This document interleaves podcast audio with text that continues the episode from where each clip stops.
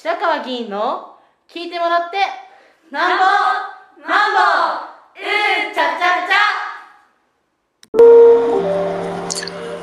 ゃえー、皆さん、こんにちはあ今日は1月の、うん18日水曜日です。今午前11時14分になろうといたしております。えー、一昨日ですね、1月の16日の月曜日ですが、まあ、柳井からずっと雨が降っておりまして、えー、16日予定しておりました朝の駅頭は中止をいたしました。えー、で、えー、午前10時からですね、越谷市議会の議会運営委員会が開催をされておりましたので、えー、傍聴に、えー、午前10時半ぐらいだったんです。傍聴に、えー、議会運営委員会を傍聴してき、えー、ました。で、えー、まあ、いろいろ議会運営委員会議論があってるんですが、特にですね、私が注目したのはですね、えー自民党の会派からですね、まあ、前回の議運ですかね、提案をされました2つのことです。1つは、えっ、と、本会議場での、いわゆる質疑ですね。まあ、大概は議案、市長提出議案に対する、まあ、もちろん議員提出議案にもありますが、本会議場で質疑をすることについて、え、っと、現状ではですね、えー、本会議場で、え手を挙げて、え何番というふうに手を挙げると、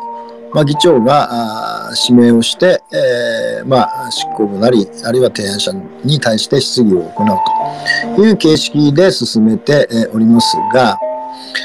ただですね、あの、越谷市議会の、えー、と、議員の規定によりますと、えっと、発言は通告をしなければならないと。なってまして、えー、それで、えー、通告した後にですね、まあ、そうか、関連があるから自分も通告あの発言したいという場合は、手を挙げれば、まあ、議長が当てるということで、まあ、あの、規約上は通告をしなきゃならないとなってるんですが、まあ、これまでですね、一度も、これは昭和40年って言いましたかね、えできたんですが、一度も通告をしてこなかったんですね。で、現状はまあ通告をしなくても手を挙げればですね、議長が、何て言いますかね、指名をして発言をすると。で、続いて他の人も手を挙げれば発言をできるということになっています。で、まあ、これをですね、え、っと、規約通りに変えるべきではないかという提案が一つでした、自民党から。もう一つは、え、っと、質疑と、それから質問というのは、まあ、これは昔からそうなんですが、うん、非常にこう、なんていうんですかね、性格が曖昧になっててるんですね。まあ、一応原則通りいくと質疑は、えー、自分の意見を言ってはならないということになってるんですが、えー、まあ、この、まあ、いっぱい質問とか質問ですね、もうどんどん自分の見解を述べていいとかになってるんですが、次と質問の、この、なんていうんですかね、えー、曖昧になってることをもっときちんとすべきじゃないかということと、もう一つですね、えー、討論ですね、まあ、反対討論にしても賛成討論にしても、討論の時間が長すぎると、えー、もっと短くすべきだと、まあ、2番目の提案でした。で、まあ、前回に提案して、今回各会派がどのように受け止めたのかということを、まあ、協議をしたんですね。まあ、そこを傍聴しましたが。で、まあ、まず大きいと、まあ、公明党、自民党が8名で、公明党が6名なんで、まあ、公明党3と言われて、まあ、公明党はまだ、あの、いろいろ議論があってて、えー、会としての統一的な見解は決まってませんということでした。で、次、立見市民ネットですが、あまあ、従前通りやってきているので、えー、その従前のままでいいんじゃないかという件でした。えー、続いて、えー、共産党さんは、あまあ、あの、規定はそうなってるんだろうけども、現状まあそのやってきてるわけなので、まあ現状でいいんじゃないかということで、それで刷新クラブさんの方は、ううんまあその規定が備わってるんだったら通告をしたい議員はすればいいし、まあ、通告をしたくない議員はしなくてもいいんじゃないかと。えー、でさっき言ったように関連して質疑をする場合はもう手を挙げて実際議長が指名しているのでということでした。で維新の議員さんはあまあ通告をやっぱしした方がいいんじゃないかと。でその理由はあのまあ本会議所は部長がこう座ってるんですけど、まあ、あの課長も待機してて、まあ、質疑をした方があのなんですかね職員の労力がまあ過剰な負担にならないんではないかということでした。でまあ結局自民党さんに賛成するっていうのはあ第一一回もそうはなかったんですね。なかったんですが、えー、公明党の議会運営の委員長さんが、いや、その、したい、通告したい議員はしてもいいし、しない、したくない人はしなくてもいいとか、あそんな風になるんでしょうかと、規約がああるんだから、規約通りやっぱりその、やるべきじゃないかと。でもしまあ規約が、実情に合ってなければ、まあ、規約を改正をすべきじゃないかというですね、なんていうんですか、自民党の提案をさらにこう、深めるとか広げるというか、主張するようなことで、えー、まあ、ただし、えー、それは、まあ、そういうふうに、まあ、議会は、議会委員会は原則上は一致を持ってということになってるので、えー、まあ、昨日、おとといのところでは、まあ、一旦じゃあ持ち帰ってやりましょうということになりました。で、私は、うん、まあ、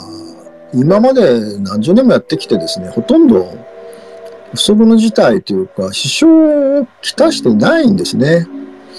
で、まあ、規約がそうなってるのに、そうしてこなかったのは、まあ、ずっと一貫してですね、先輩諸氏が、そのことでな何ら支障がないと判断をしてきたので、今日こうなってるわけで、でわざわざそれをですね、あの通告しなきゃならないというふうにしなくてもいいとは思うんですよね。だから、運用上そうしてきたことなので、まあ、運用を、まあ、しかも定着してることなので、まあ、これは尊重すべきではないかというのは私の意見ですね。それから2つ目はですね、あの質疑と質問の違いとか、それから特にですね、討論を短くすべきだっていうのに対して、まあ、同じように公明党はまだ、あの、なんですかね、えー、会派として、えー、結論出てないので、ということで、で、えー、立憲民主党市民ネットさんは、まあ、現状で別によろしいんじゃないでしょうか、と。いうこと。それから共産党さんは、あの、質疑と質問というところは、なぜその質疑をするかという根拠を示さなくちゃいけないので、その根拠をきちんと述べないとなぜ質疑してるかってわからないことだし、だからまあ、時間というのは現状のままでいいんじゃないでしょうかと。えー、刷新クラブさんも、市民のあ議員の良識に任せているわけなので、それは短くても長くても、それは良識の範囲でよろしいんじゃないですかということで。で、維新の議員の方は、まあ、自分は短く、でかく短くしてるんで、まあ短い方がいいんじゃないですかというような意見でした。で、ここもですね、全然一致を見ないんで、これまたですね、公明党の議員長さんがですね、あの、なんか先ほどから良識に任せてっていうふうに意見が出てるんですが、えー、っと、良識っていうのはそれぞれの議員によってそれぞれ考え方が違うんじゃないかと。まあ、例えば良識に任せると言って、えー、例えば3時間ですね、討論をやるということを良しというふうに皆さんお考えですかっていう、これまたなんか自民党の提案をさらに、なんていうんですかね、強調するような議運の論議でした。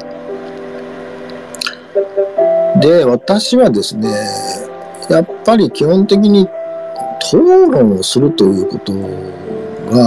まあ、よく認識されてないんじゃないかと思うんですね。で、本会議場で最も大きな役割、まあもちろん委員会もそうですけど、議案の議決をするという行為が最も大きな役割であり、最も大きなあ責任でもあるんですね。だから説明責任が当然発生します。つまり、議決賛成か反対かというですね、まあ、結果的に、えー、議案が可決されるのか否決されるのかあるにしても、そうですかどっちにしてもですね、議員は個々人で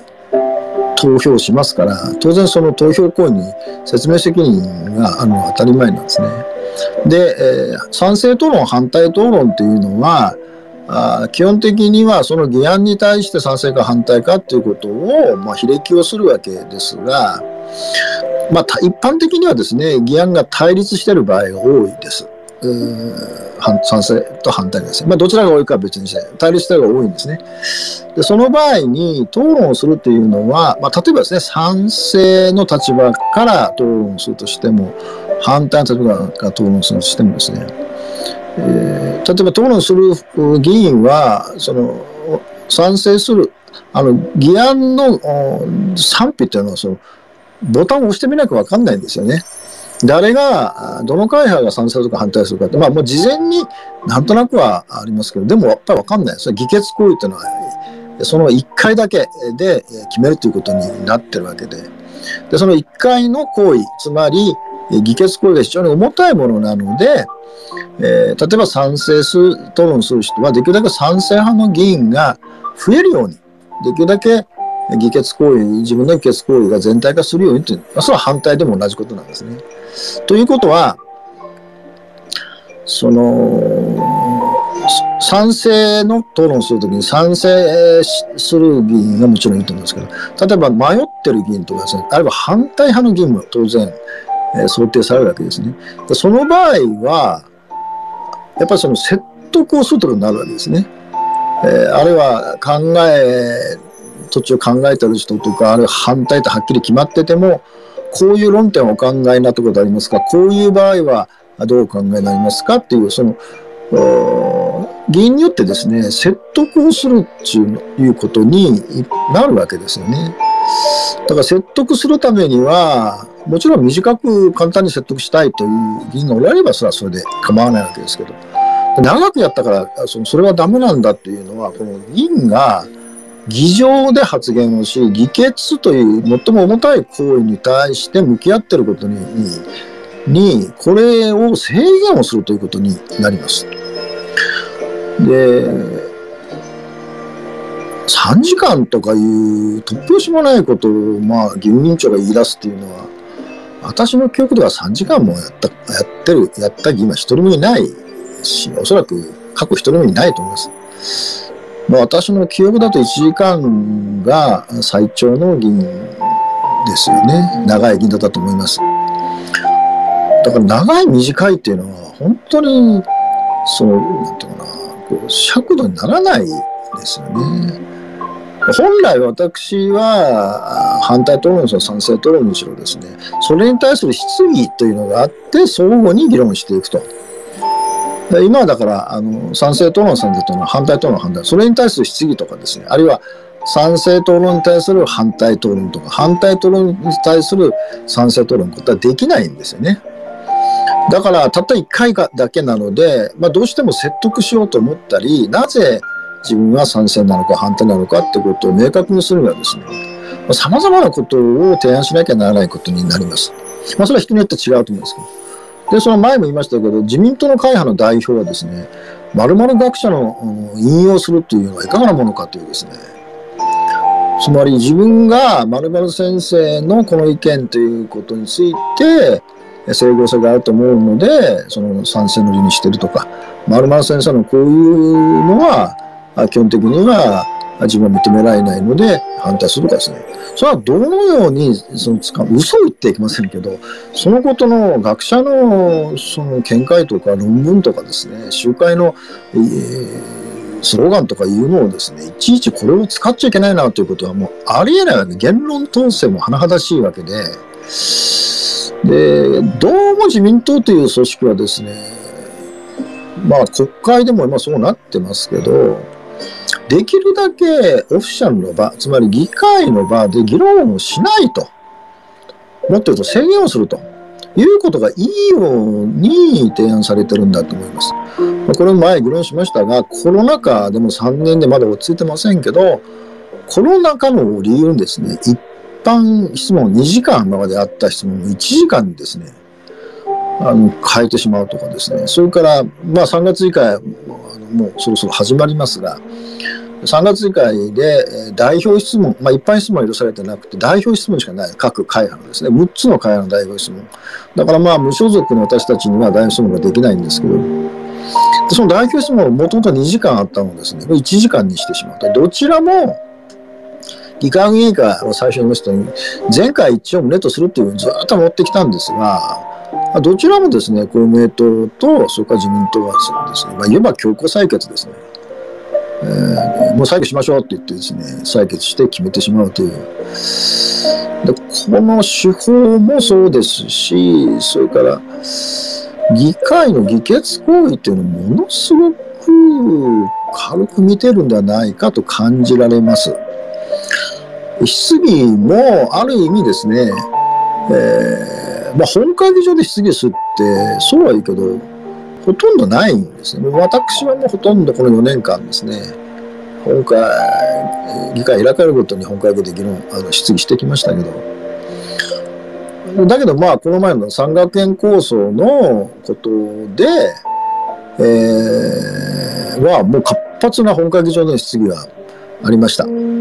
で私は、まあ、ああいう形の議論っていうのは大事だと思ってるわけで、もちろん賛成、反対はあるんですよ、その立場上ですね。あっても、あるのが当然のことなんで、それを徹底して議論し、当然、えー、その質疑を通じて、えー、賛成討論、反対討論をして、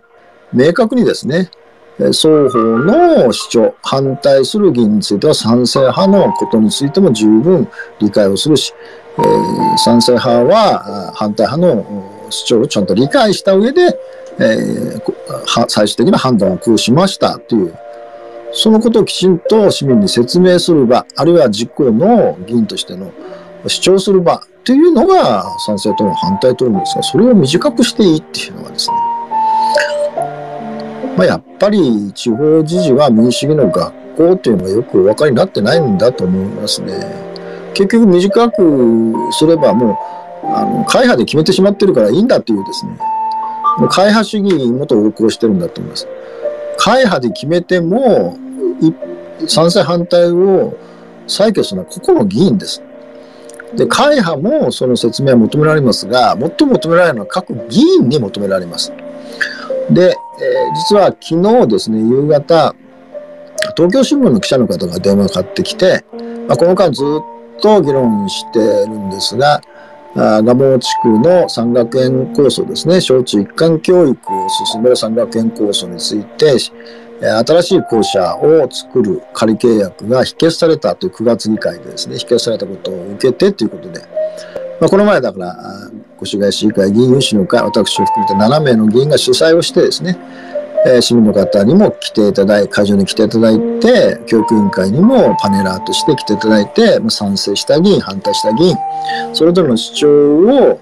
を市民の前で、え説明をし、あるいは論議をするという場を設けて、まあ、そこにその東京新聞の記者も方も来られてたんですが、で、その後ですね、えっと、その落ニュース落札をして、えー、落札をして、えー、それで、えーえー、まあ仮契約を落札をして、えー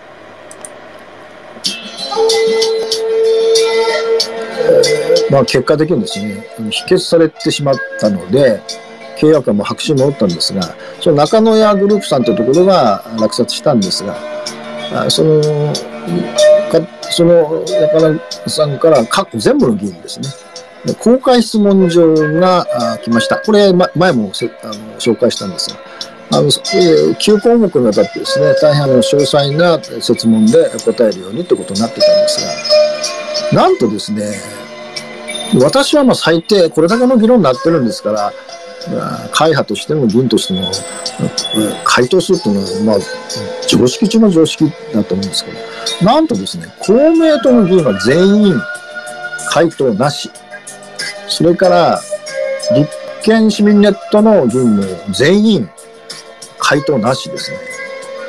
で、これは反対した公明党の議員の皆さんも、それから賛成した立憲市民党の皆さんも、私から見るとですね、極めて不見識。えー、なぜ当該の入札を、私は正規の手続きで落札をされたと思ってるんですが、それを否決したですね、議会側の議員がですね、特に反対をした公明党、それから推進しようとしたその立憲市民ネット、どちらもですね、無回答っていうのは、これはすごいことだなと。で、まあ、4月に市会議員選挙があるわけですよね。だからもうあんまり、あんま関係ないと思っておられるんだと思いますが、私はまあ選挙があるからというだけではなくて、先ほど何度も申し上げますが、議決行為には説明責任が必ず、え、つきます。で、どんな市民からも、どんな団体からもですね、問われれば自分がやった議決行為について説明をしなきゃならないの、最低の議員の義務ですね。でこれが全く行使できていない状況だからこそ、この自民党の提案、その賛成反対との短くしろっていうのをですね、あの議決行為の重さ、議決行為に伴う市民への説明責任ということが、私、極めて弱いという勝訴のその裏返しがこんな議論になってるんだと思います。でますます国も含めて自民党や公明党の皆さんはですね、議論をする場をできるだけ少なくすると。あるいは特定の議員だけで物事を決め決めていきたいということになってるんじゃないかと、その時強く、本当に強く思いました。で、まあ、議論はですね、また1月に議会委員会やって、各会派の意見を集めて、えー、協議していくということにはなりましたから、まあ、その16日に結論が出たわけじゃありませんが、それを強く感じました。で、えーその後ですね、1時から議員会っていうのがあって、えー、っと、臨時議会をですね、1月23日に開く、10時が開くんで、その提案する議案ですね。で、一般会計の補正予算っていうのを市長から提案されるんですね。4億9000万円の補正予算が提案されて、まあ、その主なものの、その、まあ、えー、歳入歳出の説明をですね、議員会で執行部から知ってもらいました。まあ、5分程度でした。で、これはまあ前話しましたので、えー、っと、まあ、特に私が、あ議論をしたいと思った出産子育て応援事業費補助金の4億600万円ですね。で、このの事業の中身について、今、あの23日の10時から本会議場のそまさに質疑ですね。質疑の今、準備をしているところです。で、その後ですね、えー、午後3時半から私が所属している中小企業家同友会の東部地区会。東部地区会というのは越谷市とか春日部の一部ですが、経営者の皆さんですね、中小企業の経営者の皆さんが入っておられる同友会の40周年、結成して40周年、東部地区会ができて40周年の記念式典を、えー、コミュニティセンターの大ホールですね。で、えー、記念式典1時間ありました。で、まあ、もちろん記念式典なんでですね、来賓の方が、あの県の同友会の、えー、県の、うん、理事長とかですね、来ておられたんですが、ちょっと、もうちょっと残念だったのはですね、まあ、40周年記念式典ですので、今、そのコロナ禍にあって全く収束してない新しいウイルス変異してるんですね。でこの3年間で中小企業ってのは本当に途端の苦しみを味わってるわけですよね。で持続化給付金という政府や、まあ、自治体の支援も受けましたが、これ、返さなくちゃいけないんですね。で、返す時期に今入ってるんですね。でただでさえですね、全体の景気というのは物価高もあってですね、ますます景気といいますか経済は、え、電気代を含めて物価高で苦しむわけですね。その中で中小企業の皆さんが地域で果たす役割はますます大きくなってるわけで、だからコロナのことが一切出て、その挨拶の中に一切出てこないんですよね。もちろん、その昨年、今も、ま、毎日こう多くの人が死んでますが、ロシアのウクライナへの軍事侵攻の問題も、あるいは安倍総理とですね、選挙中にその手製の銃で、えー、亡くなるというようなこと、まあ、こんなこう異常な事態だし、まあ、統一教会問題って全く結論が出てませんし、というようなことになってる、誰もこのことに触れないくて、40周年記念式典で本当に残念な思いをいたしました。もう一つ残念な思いはですね、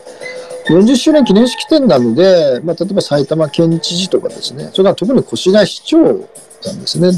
福田明。で、これはもう同友会の関係で、この前、シンポジウムに、その、記念記念講演をしていただいた市長さんなので、最低ご案内を、まあ、市長は忙しいんで、あれですけど、まあ、もし出な出らなければですね、代理が出てとか、あるいはメッセージだけでもいただくということが、普